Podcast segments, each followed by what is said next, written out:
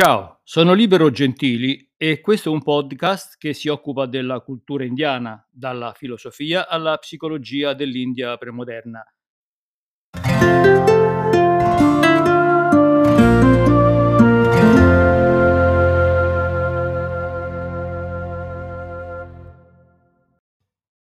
Il Muladhara Chakra, seconda puntata.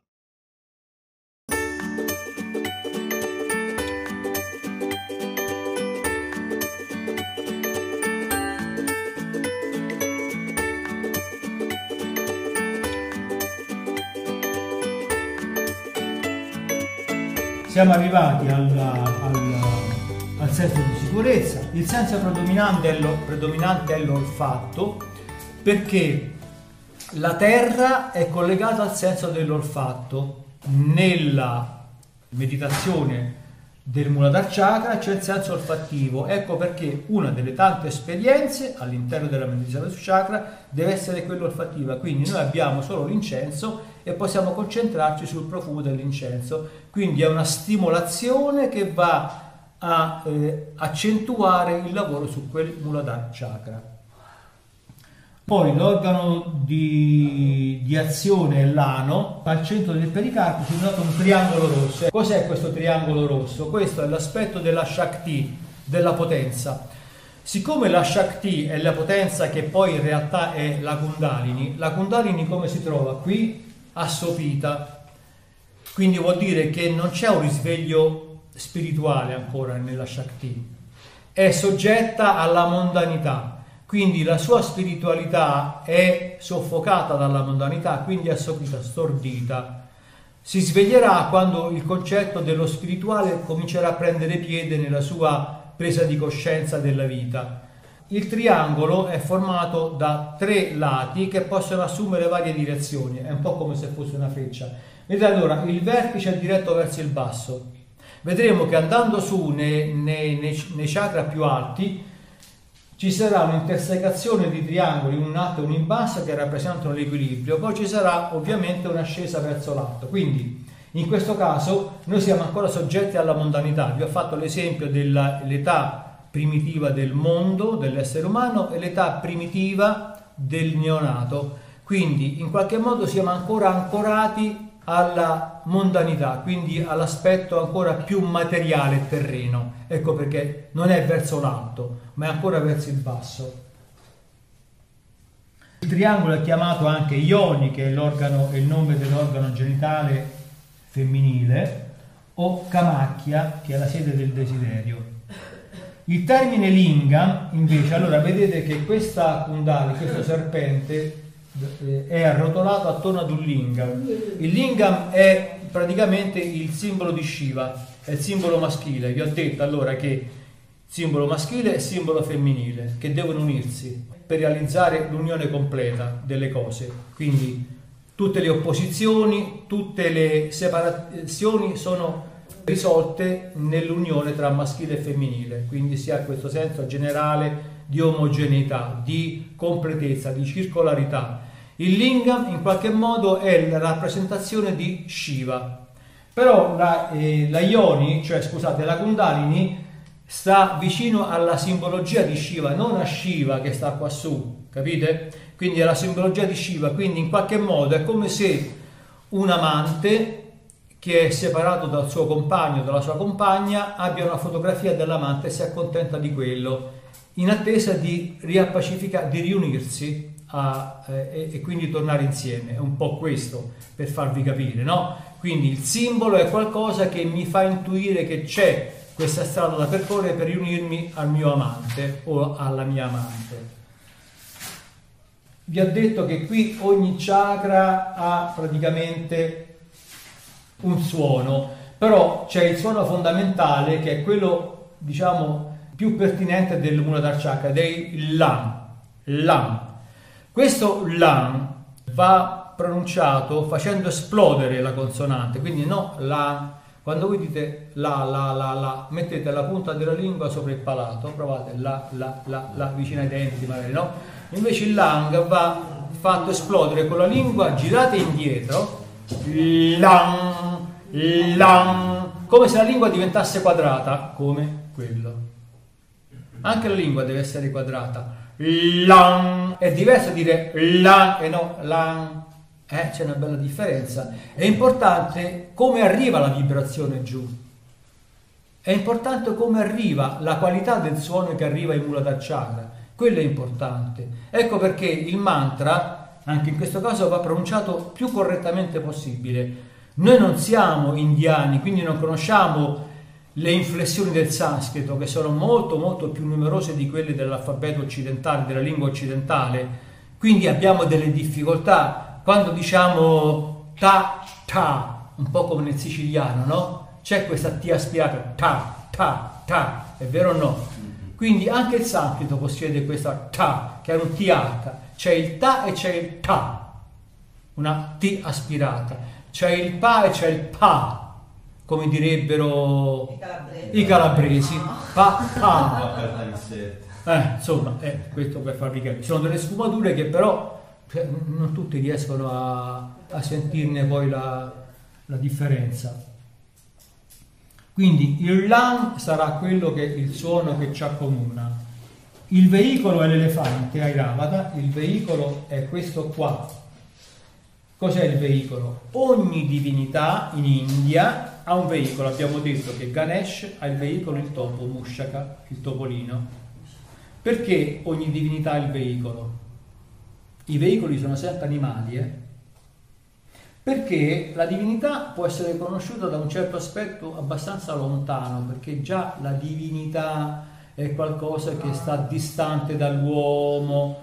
Però siccome la eh, cultura indiana cerca sempre di arrivare fino alla comprensione della persona meno dotata, eh, si preoccupa anche di questo, perché per tutti c'è eh, il traguardo dell'emancipazione, anche per il verme c'è il traguardo dell'emancipazione, quindi non facciamo a chi sì e chi no, quindi le, tutti gli aspetti speculativi cercano di adattarsi al minimo di comprensione, poi ovviamente ci sono dei sistemi più alti, però insomma nella media si cerca sempre di arrivare. Allora, ogni divinità ha il veicolo e questo veicolo è animale perché un animale non addomesticato, non come il gatto addomesticato che perde la sua gattità, cioè la sua felinità, vivendo in uno stato selvaggio, no? Il, il, gatto che fa le fusa non è un gatto nel senso naturale del termine, perché il gatto naturale del termine, come te vede, scappa, è felino, è guardingo. Quelle sono le caratteristiche del gatto, non quelle che gli abbiamo attribuito a noi tenendolo in famiglia.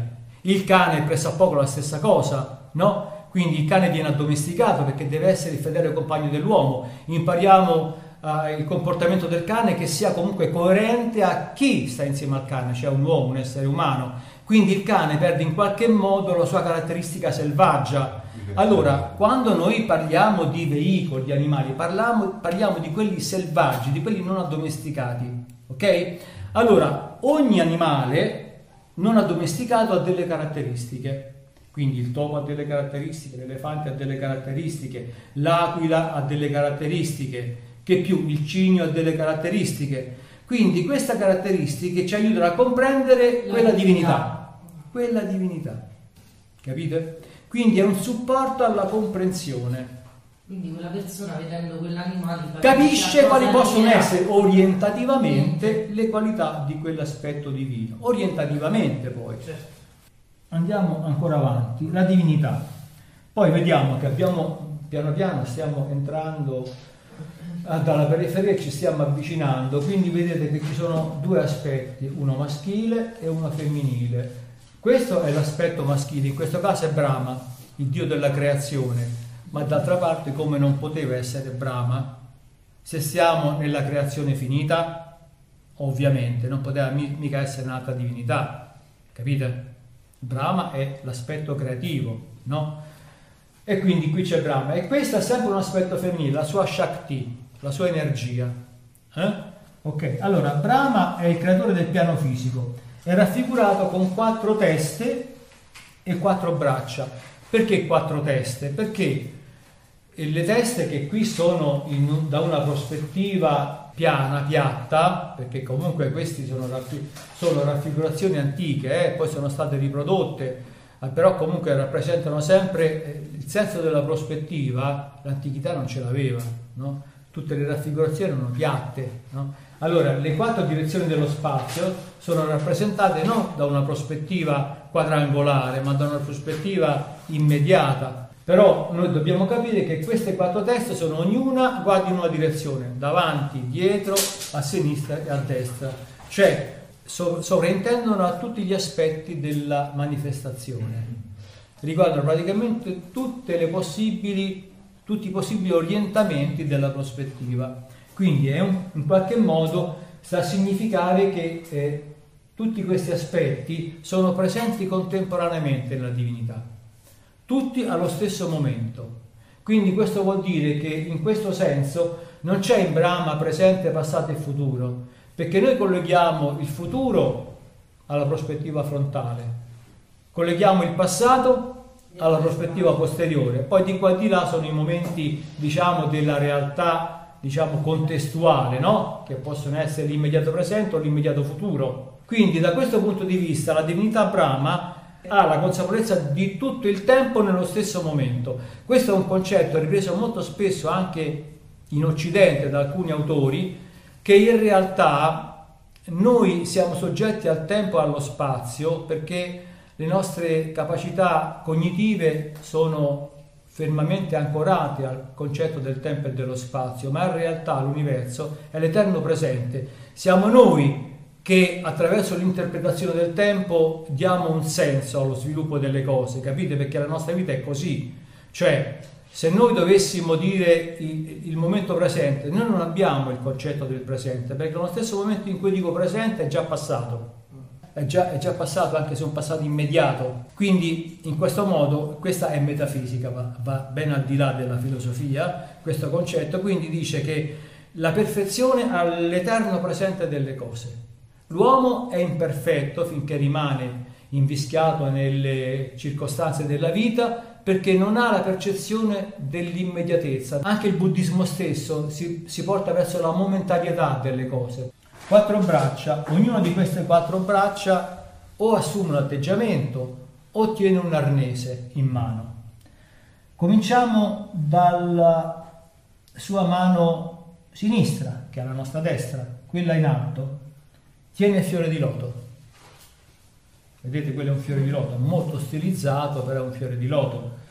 Allora, abbiamo alluso al fatto, abbiamo fatto riferimento al concetto che il chakra e soprattutto la cultura tantrista rivaluta il fiore di loto perché è un fiore che nasce nel limo, nel fango, ma sviluppa tutta la sua purezza. Quindi vuol dire che anche se il Muladhara Chakra si trova nella condizione primitiva dell'essere umano, è come se fosse ancorato nel fango, tuttavia è proiettato verso la purezza. Quindi è la base per percorrere il sentiero della purezza e questo è indicativo, questo è praticamente un prospetto che ci fa capire quali saranno le tappe successive verso l'evoluzione pura, incontaminata. La seconda mano in basso, la sua se- seconda mano in basso, tiene qualcosa che è il, il um, corpo delle scritture, delle scritture sacre, dei Veda. Quindi questo vuol dire che comunque in ogni caso la tradizione è anche importante, anche se non fondamentale, perché qui il, il, il, diciamo, il manoscritto che tiene in mano Brahma non è che lo tiene, lo sbandiera così, è, ha la stessa importanza che riveste il loto, che rivestono tutte le altre cose che adesso vedremo. Quindi è importante l'aspetto sacro dei Veda. Eh? L'altra mano è il Kamandalu, si chiama Kamandalu ed è un, un recipiente per portare l'acqua. Generalmente è un uh, recipiente che gli erranti, gli asceti erranti, nello spostarsi da una regione all'altra dell'India, vivono di elemosina ma devono portare con sé dell'acqua, quindi è un po' il sostentamento della loro, uh, della loro vita, della loro esistenza. E l'altra mano, che è la mano destra, è atteggiata ad una mudra, ossia un sigillo, un atteggiamento che si chiama Abhaya Mudra, cioè la mudra che scaccia la paura, che allontana la paura, così. Vedremo, in India ci sono tantissime tantissime raffigurazioni in scultura o in pittura di divinità che stanno così, cioè praticamente è come se volessero benedire chi gli sta davanti, ma più che benedire dire attenzione, attenzione, la paura, io ti do la possibilità di scacciare la paura, è un po' come un conferire un potere di allontanare la paura, come dire qualcosa viene respinto da me. Ma perché questo? Perché il fedele si immedesima nella divinità. Se vuole trarre spunto e, com- e quindi qualche, qualche motivo di emancipazione deve in qualche modo assomigliare alla divinità, cioè deve prenderlo come modello, come specchio. Quindi se la divinità mette la mano così vuol dire che l'adepto o il fedele sta facendo la stessa cosa, allontano e scaccia la paura. La paura di che? La paura di tutti i pericoli che si frappongono tra te e la liberazione, non la paura de, del cane che te mozzica, capito? Quindi ovviamente stiamo dicendo stiamo ci riferendo a un concetto di altro genere, non di quello della quotidianità.